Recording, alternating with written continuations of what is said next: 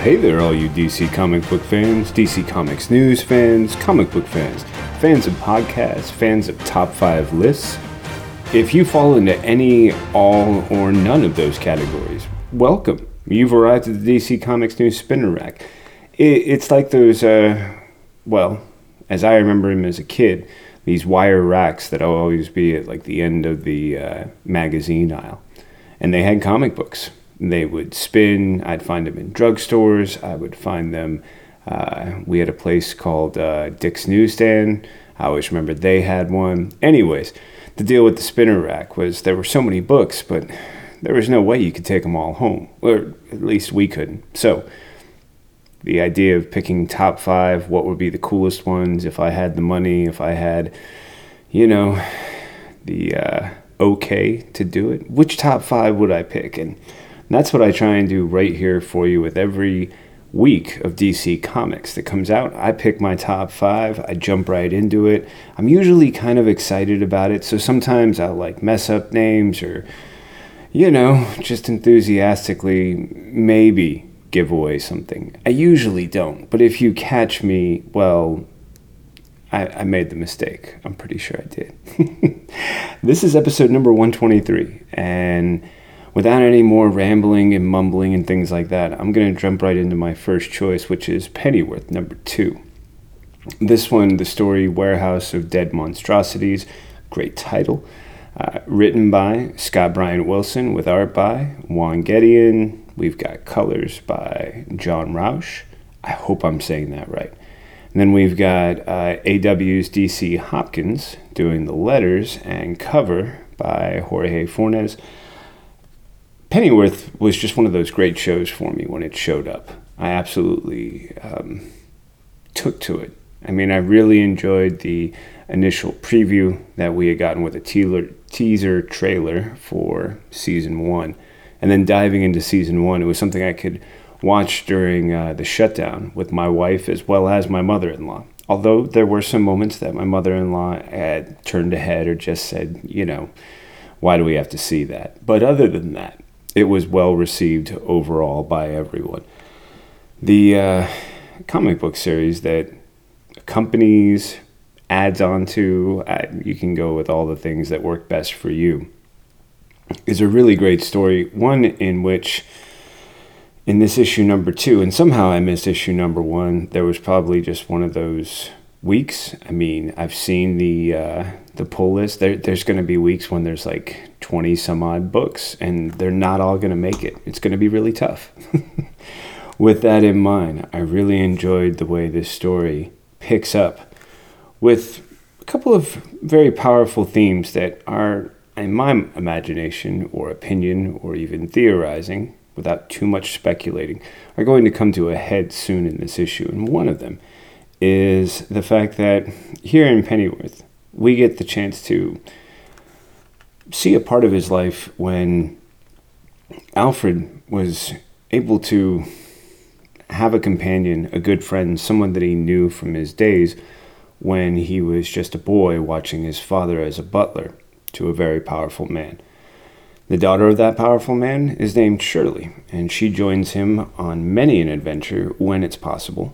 Alfred makes a point of saying, Yes, we both came up uh, through different avenues and connected while we are here, but we don't get as many missions together as we like. And when we do get missions together, it's an opportunity for us to rekindle things, which is fun, but it also puts this pressure on that I felt since first issue, which is this idea of he's never felt like things wouldn't go on without her, that things would always be something that involved the two of them and that it would always be something that he could rely on. It was one of those reliable factors in his life at that time that even though they took horrible risks, there was no belief in his mind that at some point they would get a comeuppance or terrible things would happen to them. And and for me, that just feels like one of those devices where it's like, okay, so how much foreshadowing is this suggesting not only for something bad to happen, but for the possibility of something bad to happen, and that to dictate Alfred's actions. I also enjoy the fact that in this we get a great little recap to a time when Alfred is going out with his father and members of a very well to do family. And it was a rare opportunity for Alfred. It was the first time he'd been allowed on a uh, outdoors trip, and very quickly there's a horrible event which is described by some as an accident and at least by one other as something other than an accident. And then we're in the present day, or at least the present day for Alfred, which is he and Shirley conducting MI5 action. And they are aware now of a dangerous weapon that is being developed in a very, very cold place, very far away from any support or backup or resources. And that in addition to these powerful new weapons, there is the fact that they are otherwise outnumbered in the way that they have infiltrated this place, something that was accomplished because Shirley has quite an exceptional uh, linguistic capability, the ability to capture an accent and uh, repeat it perfectly, where Alfred almost got them in a severe amount of trouble last issue simply because he mixed up two words and their meanings, and it almost went really bad. Now, a lovely twist as well is the fact that there is a present present day, as in Alfred as a much older man who is in a predicament that he believes will be solved as long as certain truths that have always been consistent are maintained. Yet, there is also the fact that someone has predicted that, and there is a series of overarching stories which are told through different timelines, and I'm really enjoying where they're leading to. It's one of the reasons why I found that Pennyworth 2 was a perfect choice for my first book on this week's episode, and why I'm happy to go ahead and share it with you as a great 5 out of 5 pick. Highly recommend it. You'll have to let me know what you think keeping things in the Bat family and enjoying a really great Bat story is I Am Batman, issue number one. For starters, my goodness, the covers are just ridiculous. I mean, you know, the, uh, the standard cover is phenomenal. It's absolutely amazing. The next variant is, well, they're both really Perfect. All three covers. Look, if you get all three, I will not have anything bad to say about that.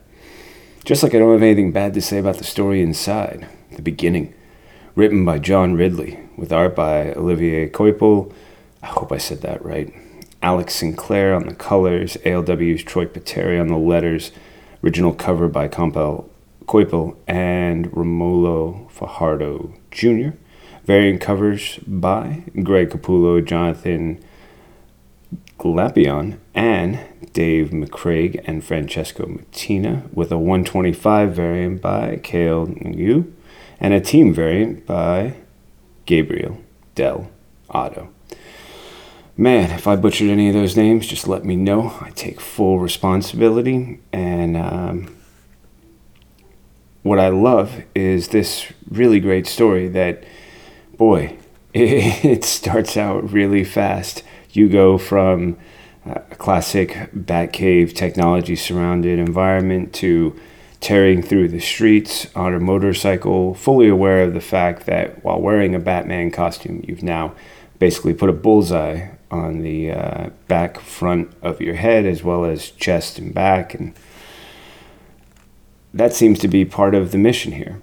How is it that you can let the people know that Batman isn't dead, that Batman is here, that he is fighting for Gotham, and that unlike the magistrates, peacekeepers, this Batman has a message, one that he is not going to stop sharing, one that he is not going to stop demonstrating, and one that he hopes will begin to spread among people, give them an opportunity to consider what life could be like again without the magistrate and if they depended on Batman.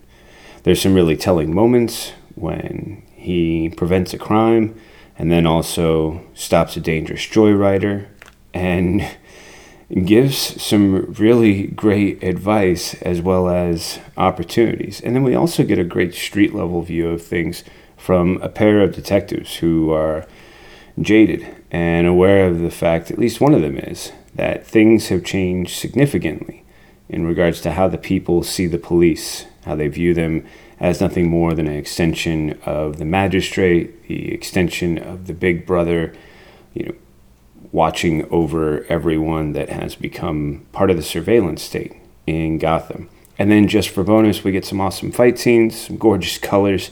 There is one actually where Batman breaks out two lovely weapons that remind me of another member of the Bat family and what he does with them.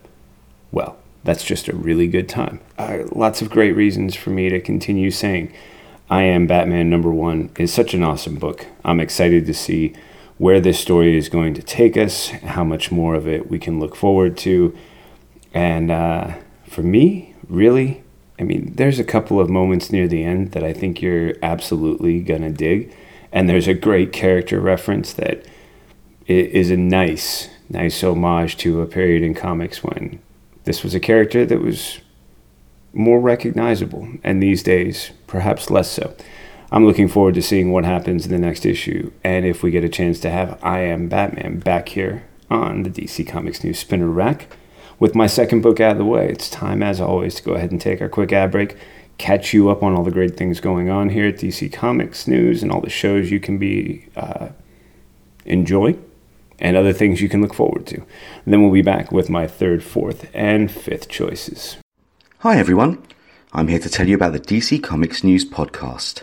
Here every week to talk everything DC movies, TV, comics, and everything in between.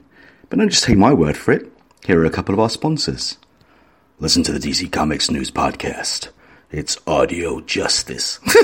no, no, no. It's audio chaos. These wackos are crazier than I am. Well, maybe you're both right. Regardless, you can catch us on every kind of podcast platform. Apple Podcasts, Google Play, Spotify, Stitcher, and everywhere you find great podcasts. So, um, can I go now? Let him go. He did everything you asked.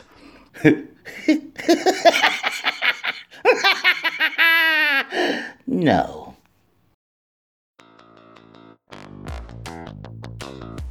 Hello, listeners. This is Tony Farina from DC Comics News and an occasional guest on Comics in Motion.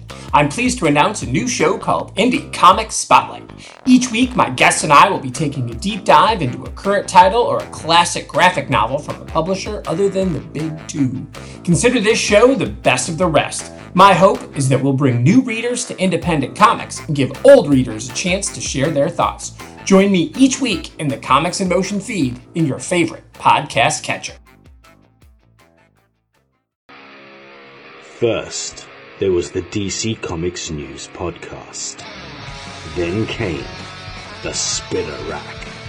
And now, the third show brought to you by the guys that brought you all that other stuff I just mentioned. I Am the Knight. A story about the stories.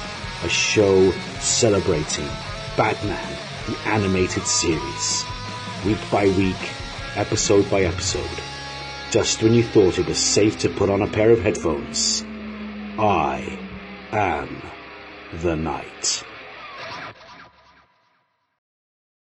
Why, hello there. I'm Seth Singleton, and I'm here to tell you about Mad Pup, a Harley Quinn cast. Three, two, one. Harley Quinn? Harley f***ing Quinn? What have we learned from this crazy show? making bat shark repellent relevant since 1966. Oh, look, Booger. And we've gone completely off the rails. I hear the bat signal. Shut up and battle me, Nards. I definitely do not f that. In need of an adult-sized nemesis. Humans make good fertilizer. You can't f with Lois Lane. For f***'s sake. I'm a damn good cop. A Lot of lasers. Hmm. Educational and informative.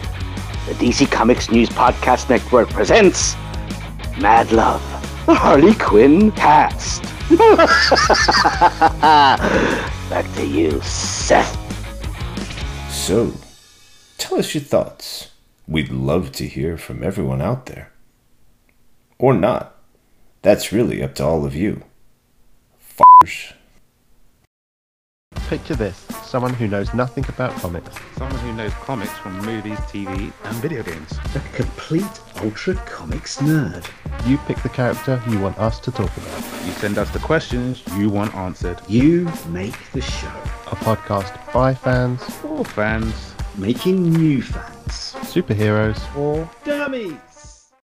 Part of the Comics in Motion podcast network. What's up, everybody? I am Kelly Gaines for DC Comics News, I am Tony Hasty for this show. And we are here to introduce our new show, DCN After Dark. This is the late night talk show for all of the wild ideas, fascinating concepts, and scandalous tales straight from the DC Universe. We are not going to hold any punches. We are going to give all of our opinions straight off the dome, and sometimes we'll be writing it down. It is not for the faint of heart. It is not for the sensitive ears. It is not for any children. Viewer discretion is going to be advised because we are going to be swearing a lot. Yes. Yeah. And possibly, maybe by episode 5, getting to our 100th joke. But regardless. Check us Here's hoping. We're going to have guests on this show. We're going to be guests on other shows, but we're not going to finish this sentence. off, the, off the cuff. Let's go. Off the cuff. Off the cuff. Anything you want. Anything you want. Scooby Doo would be a better detective than Jim Gordon. There you go. That's that is what this whole show is about. That's what the show's about. We're going to be talking about we're going to be talking about stuff like that. Should we have seen more of the bat? Go. No, no one had to see more of the bat. No, I didn't want. God damn it. Look, all right. We're gonna- That's. Scooby Doo, DCN After Dark. Check us out. Watch us without your kids. And if you were a kid, you shouldn't have even seen this promo. drink recipes, content creation, reviews, unsolicited advice, and very inappropriate jokes. Yes. And a Santa, uh, an un- unseasonable Santa hat. Except it's season, whatever. Check us out. Not getting rid of the Santa hat. Available exclusively on YouTube. And hey there, welcome back. You have returned with me and us to DC Comics News Spinner Rack episode number 123. I'm your host, Seth Singleton. Thanks for enjoying all those great ads and that cool little jazzy sound that brings us right back here for our third, fourth, and fifth choices. And for choice number three, I decided to go with a, a book that really caught my interest. I'm talking about Titans United.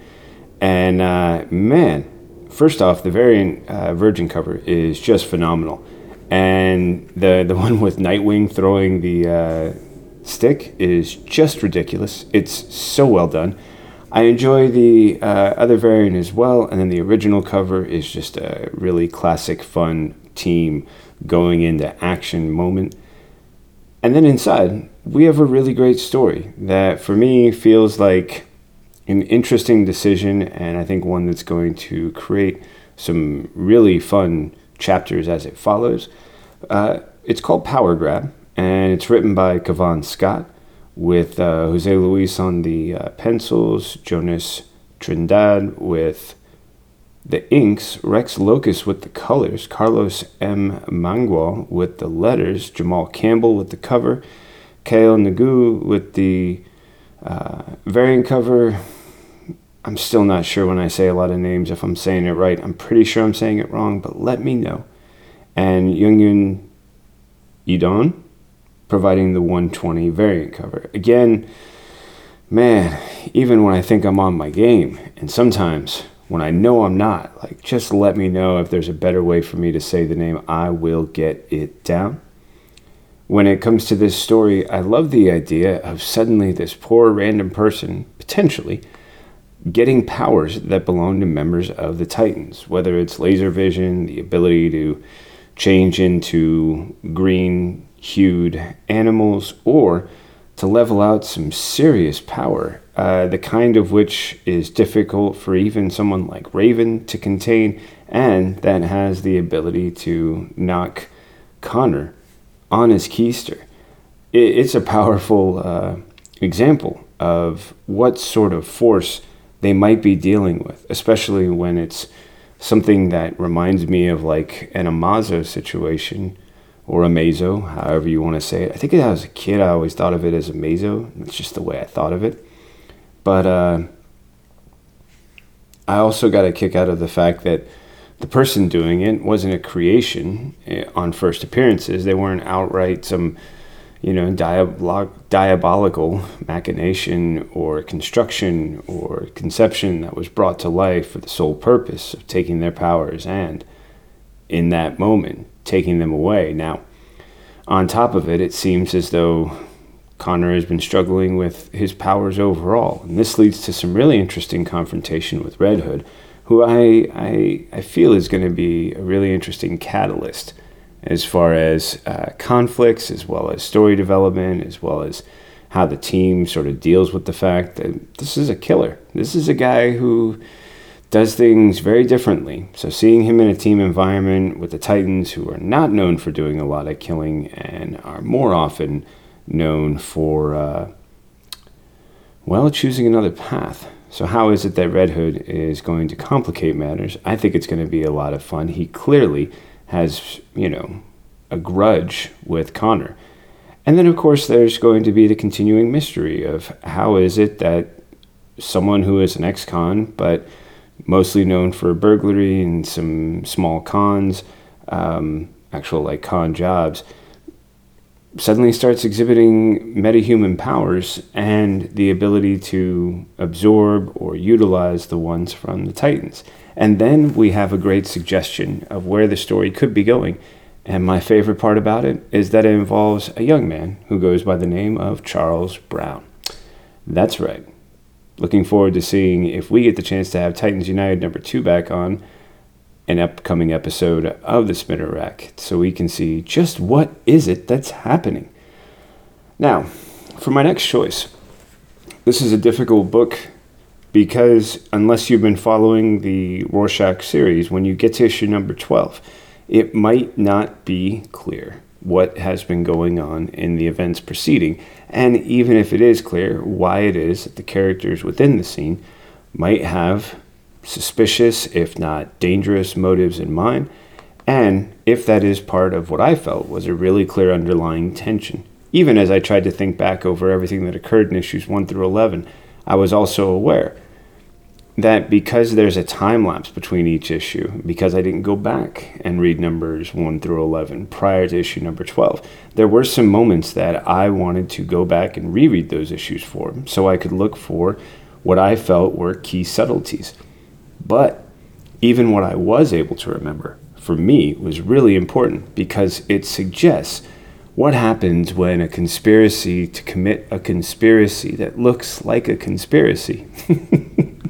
and if I'm spinning a top, well, just join me on this. If you have read Rorschach 12 and you know what I'm talking about, I'd love to hear your thoughts because I think you'll agree with me. This is not an issue that explains everything that's led up to it all of the nuances contained within the previous issues and then neatly suggests and then presents what the solution is and then accomplishes it.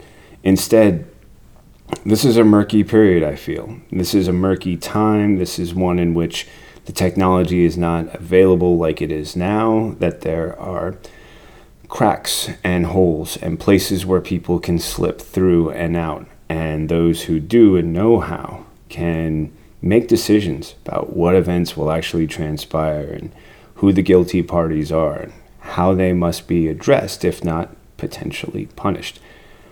Whew, a lot of heavy stuff going on in here. I love the political intrigue. I really love the direction of the narratives that have really sort of given us this character who's trying to piece together who these disparate people are and how it is that there is a thread between them what that thread is, where the connections are made, where they are lost, and how events transpire to bring him to the point where he not only understands what's going on, but who's behind it, and the why.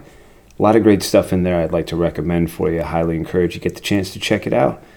Because Rorschach number 12, like the entire series, is doing something that I feel is one of those great examples of how far you can take great stories, great storytelling, great comic book stories, and make them just so much more than they have been up to that point.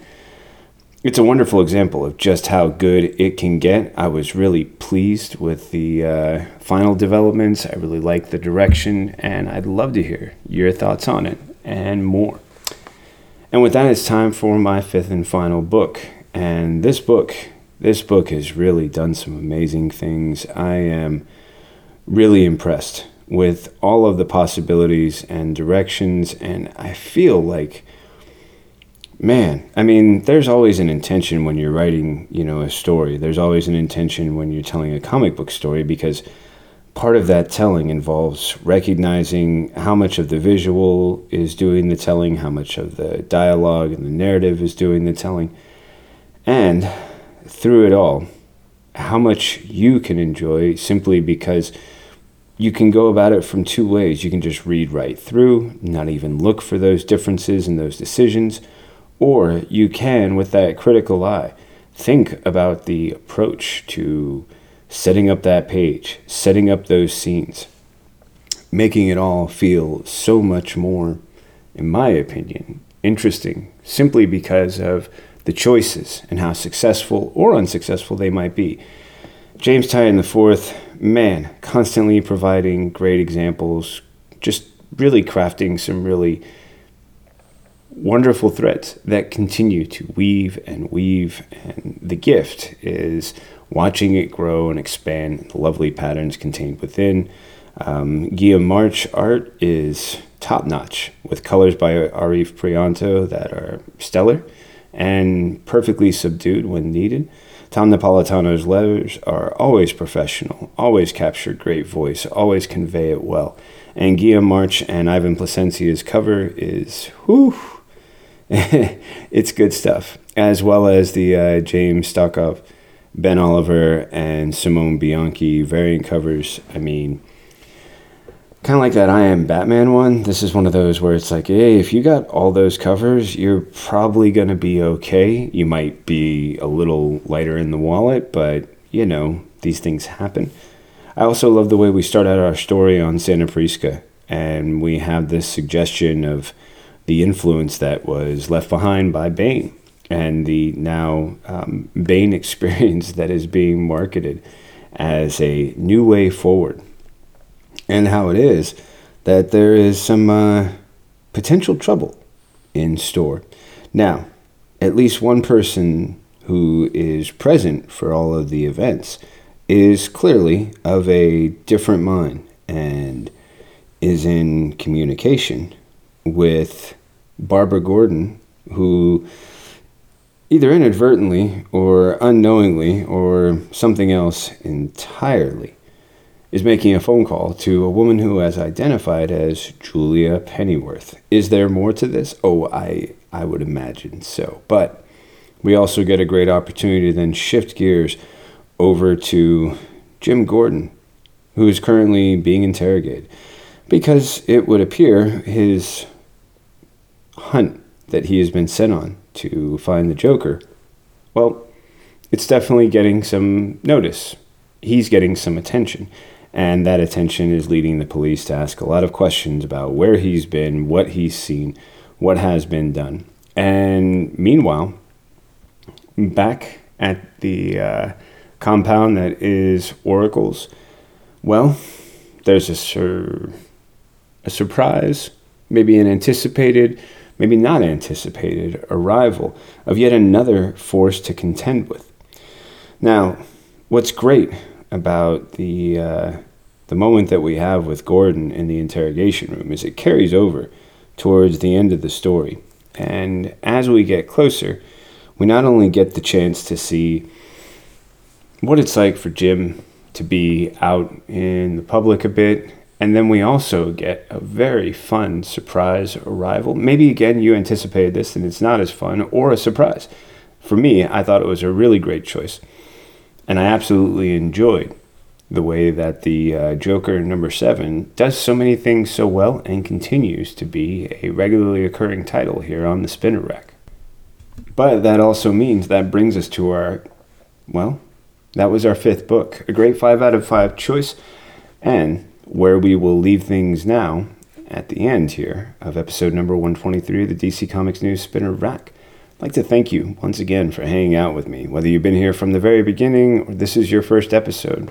Love the fact that you're here. I would love to hear your opinions for all of those who share your thoughts, questions, comments.